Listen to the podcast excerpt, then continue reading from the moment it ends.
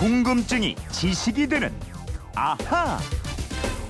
네, 궁금증과 호기심이 세상을 바꿉니다. 궁금증이 지식이 되는 아하. 휴대폰 뒷번호 8810님이 옛날에 서양에서는 월급으로 소금을 줬다고 하던데 왜 소금이 그렇게 귀했는지 모르겠습니다.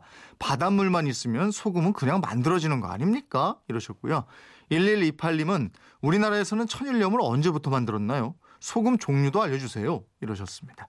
네, 소금처럼 짭짤하고 꼭 필요한 정보를 들고 오는 김초롱 아나운서입니다. 어서 오세요. 네, 안녕하세요. 김초롱 씨는 음식 싸게 짜게 먹지 않죠? 좀 싱겁게 먹죠. 그쵸? 뭐 네. 설렁탕 이런 것도 거의 그대로 먹는데 음. 요즘 더서 그런지 좀 짜게 먹히더라고요. 젊은데도 건강 엄청 챙기더라고요. 제가 옆에서 보니까. 오래 살아야죠. 건강하게. 아니 건강 젊어서부터 챙기는 건 상당히 중요해요. 이재용 아나운서도 건강하세요. 예, 잘 안 챙겼다가 저 약간 곤란했었는데요. 요즘에 잘 챙기려고 하고 있습니다. 네. 예, 어제 왜 저 상가집에 다녀오면 소금을 뿌리는지 이 이유 알아봤는데 월급을 받는 직장인들 셀러리맨이라는 말이 저 소금 솔트에서 비롯됐다. 많이 아실 거예요, 이거는. 네. 8810님 궁금증은 소금을 월급으로 줄 정도로 소금이 왜 이렇게 귀했냐? 이거였어요.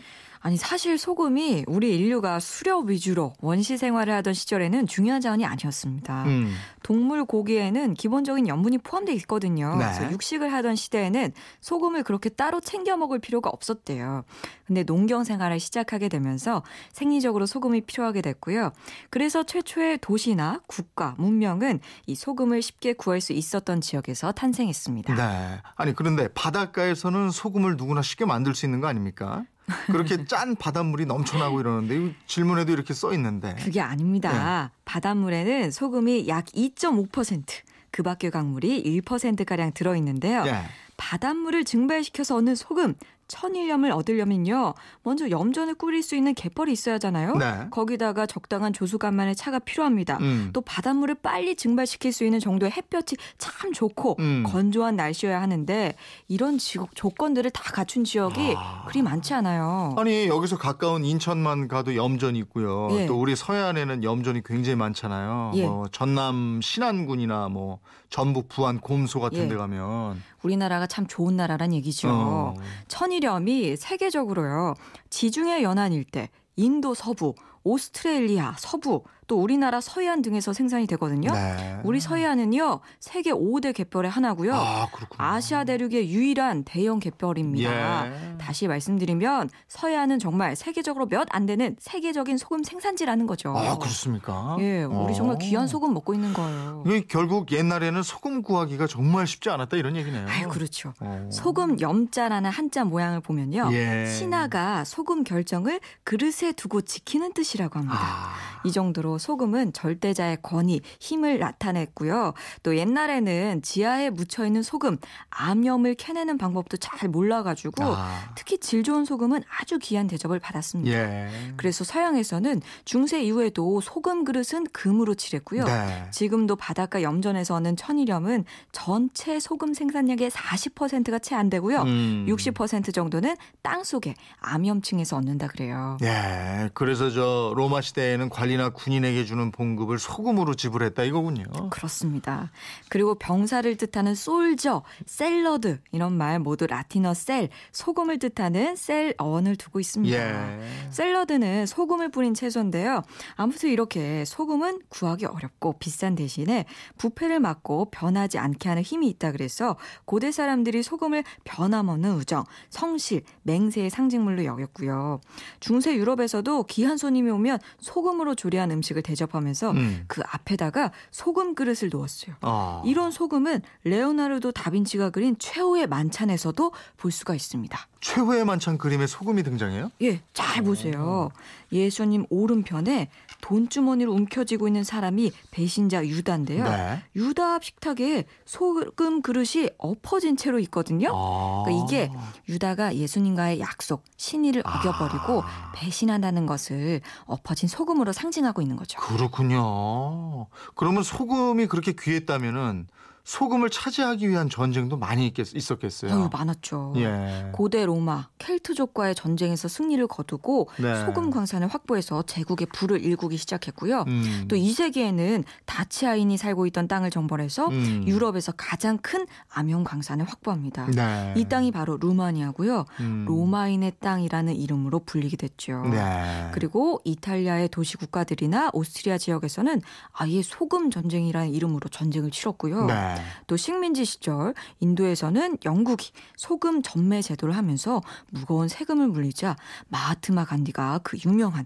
소금 행진을 벌이면서 무저항 행진을 시작했습니다. 그렇군요. 아니 지금 최후의 만찬 그림 네. 저 잠깐 봤는데 네. 아, 식탁을 자세히 보면 예. 예, 보실 수가 있을 거예요. 한번 확인해 보시기 바랍니다. 어쨌든 지금 이제 간디의 비폭력 무저항주의를 일으키고 인도의 역사를 바꾼 것이 결국 소금이었다. 그렇게 되죠. 음.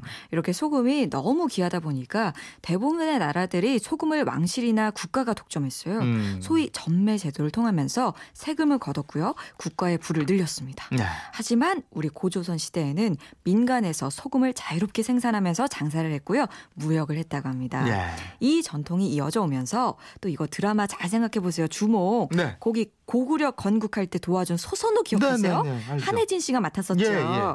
이 소선우의 아버지 연타발이 음. 소금 상인이었거든요. 아, 거상이었죠. 예, 당시에. 예. 예. 결국 소금으로 일군 소선우의 재력이 고구려 건국하는데 1등 공신이었던 거잖아요. 그렇죠. 예. 그러면 옛날부터 소금은 염전에서 생산했나요? 그건 또 아니에요. 우리나라의 전통 소금 생산 방식은 자연 방식이었습니다. 음. 자는 끓인다는 뜻인데요. 예. 말린 갯벌 흙을 깨끗한 바닷물로 거른 다음에 장작불에 장시간 끓여서 소금을 구워내는 네. 방식입니다. 이 자염은 입자가 곱고 순해서 맛도 구수하고요. 영양도 아주 좋습니다. 단점이 있다면 시간과 품이 굉장히 많이 든다는 거죠. 음. 그래서 세계적으로 갯벌을 보유한 우리 한반도에서도 소금은 무척 귀했습니다. 아, 그러면 천일염 있잖아요. 염전에서 생산되는 소금. 네. 이건 언제부터 만든 거예요? 약 110년 전인데요. 오. 1907년 인천 주안에 만들어진 예. 주안 염전이 우리나라 최초의 천일염 염전입니다. 네. 일제가 대만의 그 천일 제염법 방식을 도입하면서 서해안 곳곳에 염전을 만들기 시작했고요. 일본은 대규모 갯벌이 없고 천일염을 생산할 수 있는 지형 조건을 갖춘 것이 없었습니다. 네. 그래서 인천 주안부터 시작해서 인천 남동 일대 시흥의 군자, 소래까지 확대가 됐고 음. 북한 지역에도 염전을 많이 만들었는데요. 네. 이렇게 염전이 퍼지고 천일염이 나오면서 전통 자염은 점점 밀려나기 시작합니다. 아, 그래서 천일염을 외염이라고 부르기도 했어요. 아, 일본이 우리나라 와서 만들었다고 외염 예. 이랬군요. 네네. 예. 근데 소금도 종류가 굉장히 많잖아요. 예. 어떤 차이가 있어요? 먼저 소금 가마를 이용해서 만든 전통 방식의 자염이 있고요. 네. 염전에서 햇볕하고 바람을 이용해서 만든 천일염이 있습니다. 네. 국내에서는 서해안과 남해안에서 주로 생산되는데요. 김치, 젓갈, 뭐 장을 담글 때 쓰죠. 또 꽃소금으로 불리는 제제소금. 네. 천일염이나 암염을 정제수나 바닷물 등에 녹여서 불순물을 여과한 다음에 다시 결정화시킨 소금인데요. 네. 또 구운 소금 있잖아요. 맞아요. 주겸이 대표적인 구운 맞아요, 소금이죠. 맞아요. 예. 이 구운 소금은 암염이나 천일염 등을 800도 이상의 고온에서 여러 차례 가열하고 분쇄한 다음에 이걸 또 반복해서 만든 소금입니다. 네. 그리고 가공 소금이 있는데요. 가공 소금에는 천일염, 꽃소금, 정제염, 뭐 구운 소금의 영양 성분이나 맛을 높일 목적으로 다른 식품이나 식품 첨가물 을 첨가한 소금입니다. 네. 이게 대표적인 게 맛소금이죠. 예. 아니 음식을 먹을 때 정말 예. 적절한 예, 소금을 살짝 넣으면 그 맛이 배가 되잖아요. 맞습니다. 예. 한우 꽃등심 싹 구워가지고 그게 그 육각형, 이렇게 사각형 모양 소금 진짜 있잖아요. 좋은 소금 있잖아요. 네. 그거만 살짝 찍어서. 그거 깨랑 같이 쓰고 먹으면 맛있는데. 아, 아. 좋죠. 배고프다. 네. 그 얘기 괜히 왜 해가지고. 아, 8810님, 또 1128님 선물 보내드리겠고요. 내일은 금요일이니까 이거 하는 날이에요. 네. 아, 아, 이런 이런 것까지? 것까지? 예. 예, 내일도 다양한 궁금증 다 해답을 들고 오겠습니다. 예, 궁금증이 지식이 되는 아하, 김초롱 아나운서였습니다. 고맙습니다. 고맙습니다.